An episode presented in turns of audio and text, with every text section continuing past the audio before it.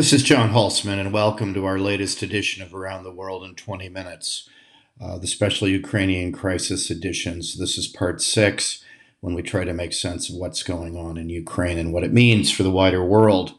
And part six is entitled The Outlines of a Peace Deal, because two major bits of news have happened. Uh, one relates to a uh, assessment we made over the weekend that the Russians were indeed changing tack that rather than trying to take the whole of the country at the moment, they are going to concentrate on the eastern portion of the country.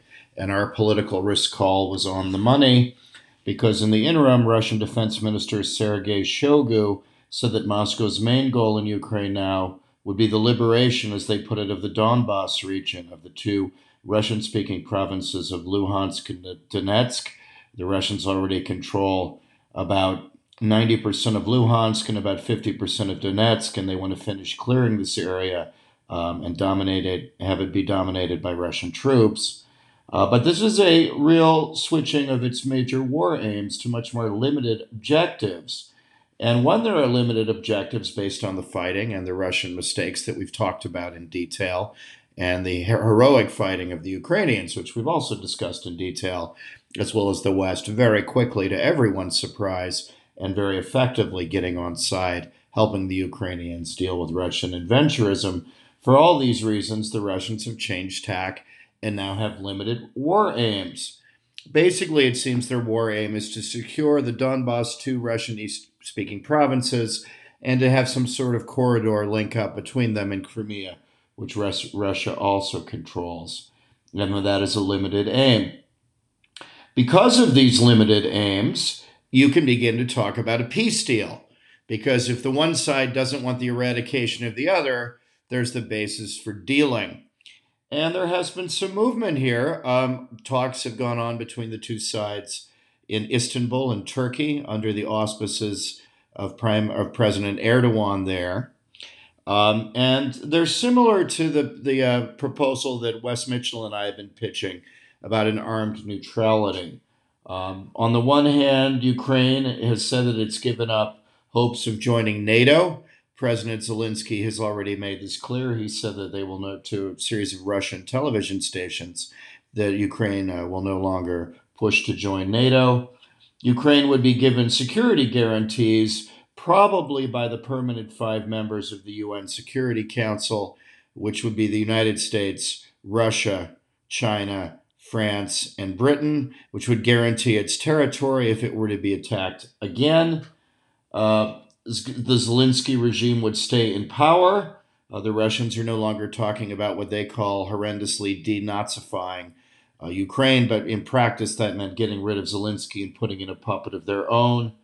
And Putin is even fairly relaxed about Ukraine joining the EU if it decides not to join NATO. Um, the outstanding problems would be Crimea and the Donbass, particularly the Donbass. Uh, in that Crimea, that there's a cooling off period of 15 years, which isn't cooling off so much as a coma. And in 15 years, with the Russians already possessing Crimea, that they would talk about this diplomatically, but not much would happen. That conflict is and would remain frozen, but that would not be a deal breaker. The basic deal breaker would remain differences over the Donbass um, at the moment. Um, but the, this uh, this is a major change and a major change in direction. Also, the Russian deputy defense minister has said that Russia would drastically scale back in the near term its operations in Kiev and Chernihiv, the second biggest city in Ukraine. It's located in the east of the country uh, as a sign of to build mutual trust. Now, this isn't true, but again, it goes back to this change in military operation. Uh, Russia failed in trying to focus a three pronged attack on Ukraine. So now it's going to have a simple one pronged attack next to where Russia can resupply this one pronged attack. And to do this, it's going to have to shift troops away from Chernihiv and away from Kiev while trying to keep some troops there to keep the area tied down, but it's going to move many of these troops back to the east to the Donbass so that they can fight there. So this makes perfect sense, and the Russians can get credit for somehow showing this is a good faith gesture at the peace table when really it's not. It's a military maneuver that makes perfect sense for this one pronged new offensive. But in the near future, this would mean that there would be less fighting. It, it would drastically die down over Kiev and Chernihiv. Um, as the conflict became more localized and as the Russian war goals became less messianic and more based on simply taking territory and carving out a land corridor between securing the Donbass, Crimea, and a southern land corridor, which it already controls, hence the ongoing brutal bombardment of Mariupol, uh, which is becoming quickly the Guernica, the symbol of uh, barbarism.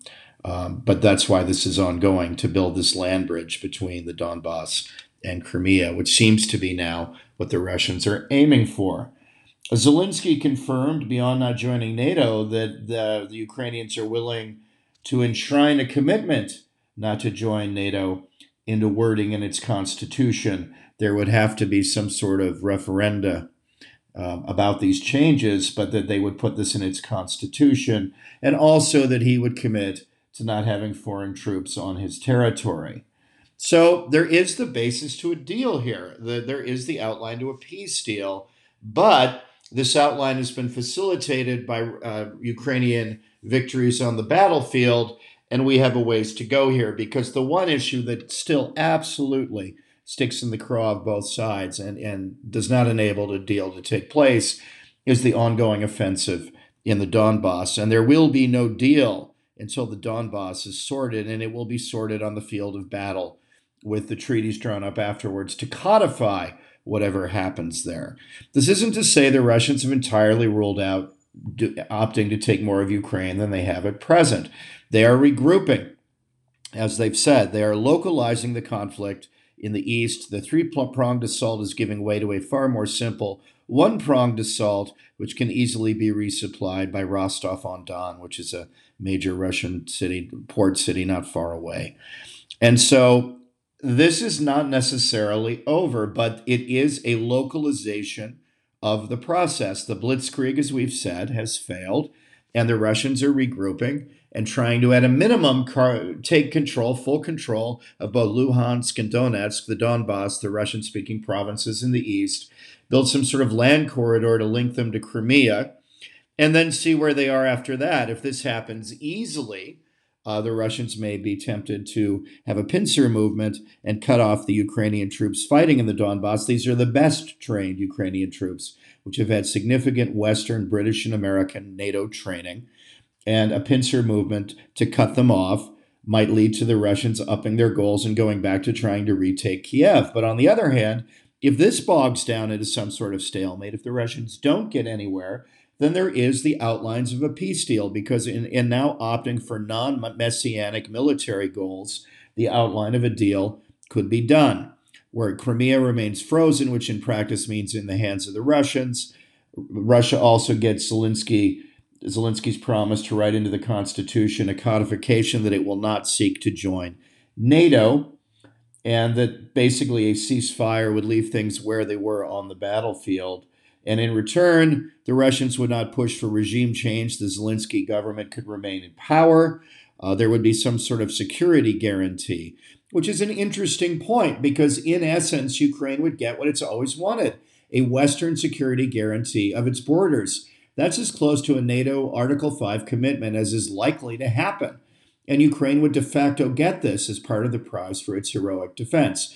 A permanent grouping of the permanent five members of the UN Security Council to guarantee Ukraine's borders is de facto a security guarantee from the United States, the British, and the French. Uh, leave out the Russians and the Chinese there. And that's something that those Western powers would have to think long and hard about because, in essence, you're giving uh, an Article 5 guarantee to Ukraine through the back door. Um, and that is something that we should now pause and really, really think about. Are we prepared to do that? My guess is that we are, given all that's gone on.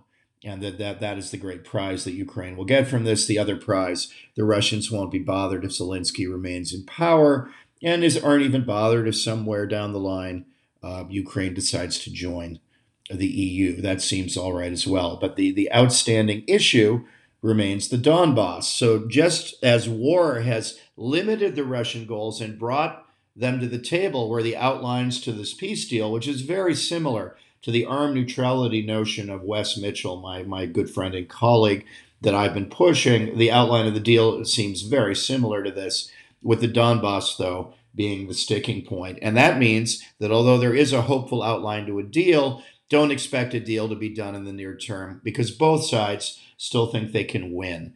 And one of the rules of fighting is that when both sides still think they can win or gain territory, they are unlikely to do a peace deal. And at the moment, both sides think they can do better in the Donbass. So there will be more fighting in the Donbass, even if it dies down in the rest of the country. It won't go away. It'll percolate, it'll bubble along. But there, there will be limited fighting in the rest of the country as the Russians simplify their battle plans, limit their battle plans, localize their battle plans, and from this, they will attempt to take this territory, and the Ukrainians will attempt to defend it and indeed push back in Luhansk. While this is going on, though, there is this outline to a deal. And if they keep talking, and if the West decides it can guarantee Ukraine, Ukraine's borders once this is all done, once the Donbass is played out militarily, one way or the other, there is the basis to a deal being done. And in the midst of all this carnage and horror, that is good news. That in the medium run, there seems to be the outline to a deal. The fighting has made this possible, but ironically, the fighting will continue and make a deal, an imminent deal, not possible. But the outline to a deal, for the first time, seems to be there.